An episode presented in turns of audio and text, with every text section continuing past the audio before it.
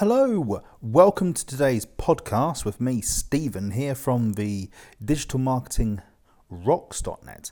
Now, today I'm going to talk to you about value propositions and why they're very important for you, the website digital marketer out there, to understand and use.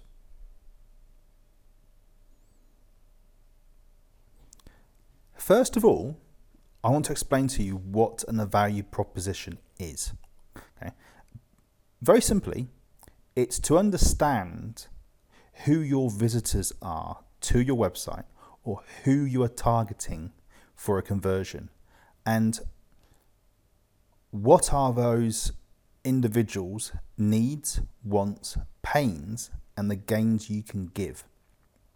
Now, success in most cases with digital marketing is you are highlighting a need or want or pain that an individual has and you give them a gain. Now, to do that, you first of all need to understand who your visitors are or a targeted group of those. Okay, so it could be male or female, it could be a specific group via age, could be 20 to 25, could be people who are retired. You know, people who are retired have a different understanding of what they need and want or pains are to younger people in their 20s. Now, the next is to actually get data now, I'm not talking about making assumptions here. Value propositions which have assumptions are often fail. So, what you need to come up with is actually interview your target groups. And you need to have a,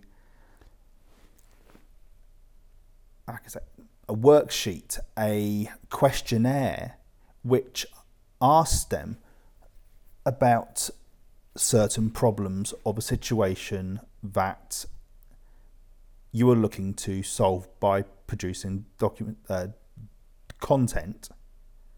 And when you understand what their pains are, their needs and their wants, you can then produce content which highlights a gain. Now, in your questionnaire, for example, you want to know what's going to make them happy. Now, it could mean a better quality of product. It could mean that for your visitors that you have content which is the top 20 softwares, for example, within this industry.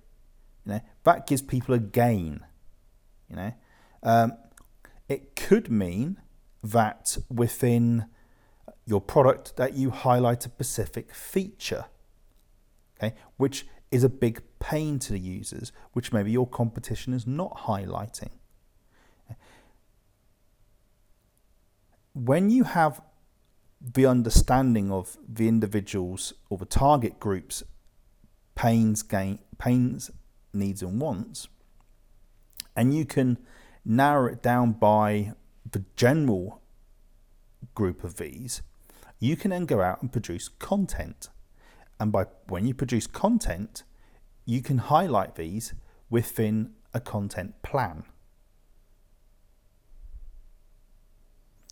I've just mentioned having a content plan f- for highlighting the pains, needs, and wants and the gains that you're going to give. But when you do your interviewing, you know, one question can be what content do you like? What type of content? Do you like videos? Do you like articles? Do you like podcasts? The type of content which people most likely want to go and search. Now, if it's a problem that someone's having and they identify that pro- you've identified the problem, eh, a lot of people do go on, for example, YouTube to have instructional content on solving that problem. If you look at, for example, content like Moz's Moz, the SEO company and SEO software, You know, Rand Fishkin knew that most people, he understood that most people want in the, the SEO community wanted five to 10 minute videos once a week they could use to support their SEO. Maybe you can create a video once a week.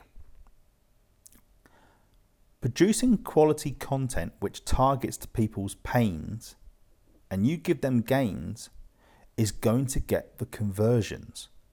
Now, for example, Moz, he understood that their pain was these the SEO community wasn't well educated. So, for example, he used those videos to educate.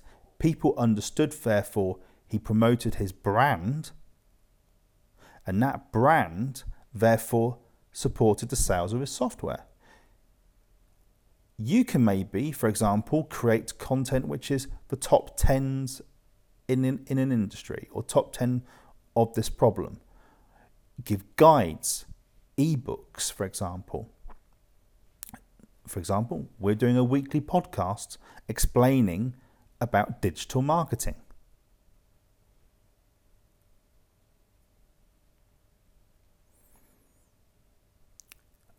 Having and understanding the value propositions of your clients or visitors is very important. Now, this information that you collect from a digital marketing point of view can be very, very useful for other parts of the company, such as the sales department or product management. The product management should really have an understanding of the, the value propositions, but I found for experience, if you go and ask other people within the within the departments, hey, can I have a value proposition? They might not have that document. And if they did, if you ask one simple question, are these assumptions or did you actually collect this data from doing interviews? Because a lot of product management, for example, a lot when they do research can be a case of they just trawl through websites and whatever the common is, for example, from their from your competitors, they develop unless they get a a request in from a customer and then they add. But from your side in digital marketing, you truly do need to have that understanding of the, the needs, the wants, and the pains because you, need to get that conversion. And if you truly understand and have it documented and put this these topics into your content planning for the future, you know, there's going to be a difference in conversions because you are truly understanding what the potential visitor is or the person who's vis- viewing the content on social media or the article that you've written on your website. It's also about producing that, that targeted sales funnel on the website.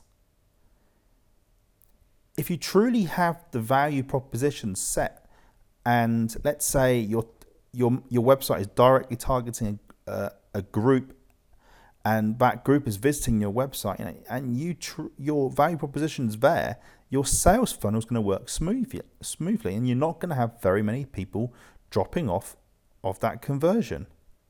Now, there will be some there will be some people dropping off from the sales funnel because there's going to be groups off your main group or who are going to say that's not exactly me But a truly targeted value proposition will give you the information to guide people directly through that sales funnel, even your marketing funnel.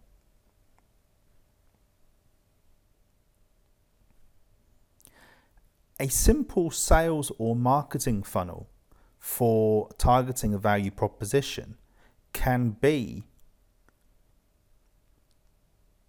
I'm going to be say it again top this is like a, you've got to post an article on your website. You then have a um, an an advertisement on on LinkedIn or Facebook or Instagram, which says top ten uh, problems within this industry. people then click onto your click the banner, or sorry, click the ad, visit your website, and you then have a list of the top ten problems. And then under each how you can solve it. And then on the sidebar of the website, you know, contact us form. Now, you can do again the similar one where you say, we've got a webinar. So it's let's say course B2B target uh, B2B industry. You know, you could have a webinar just on the top 10 issues within um, a niche, uh, uh, an industry, a niche industry even, and you then upsell your solution through the webinar. It's a simple conversion. The sales, the sales and marketing funnel doesn't have to be long. It could be very short, but by understanding the value proposition of the needs, the wants, and the pains, and the gains that you can give, you can be very precise in your sales funnel to get those conversions. I hope today you've got a better understanding of what value proposition is, how to use it, and the benefits of it.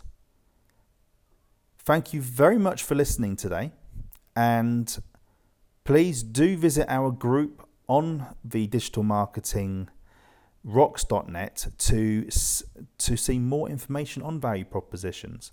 And there's probably some questions out there on the forum and some blog articles. So thank you very much for listening and have a great great day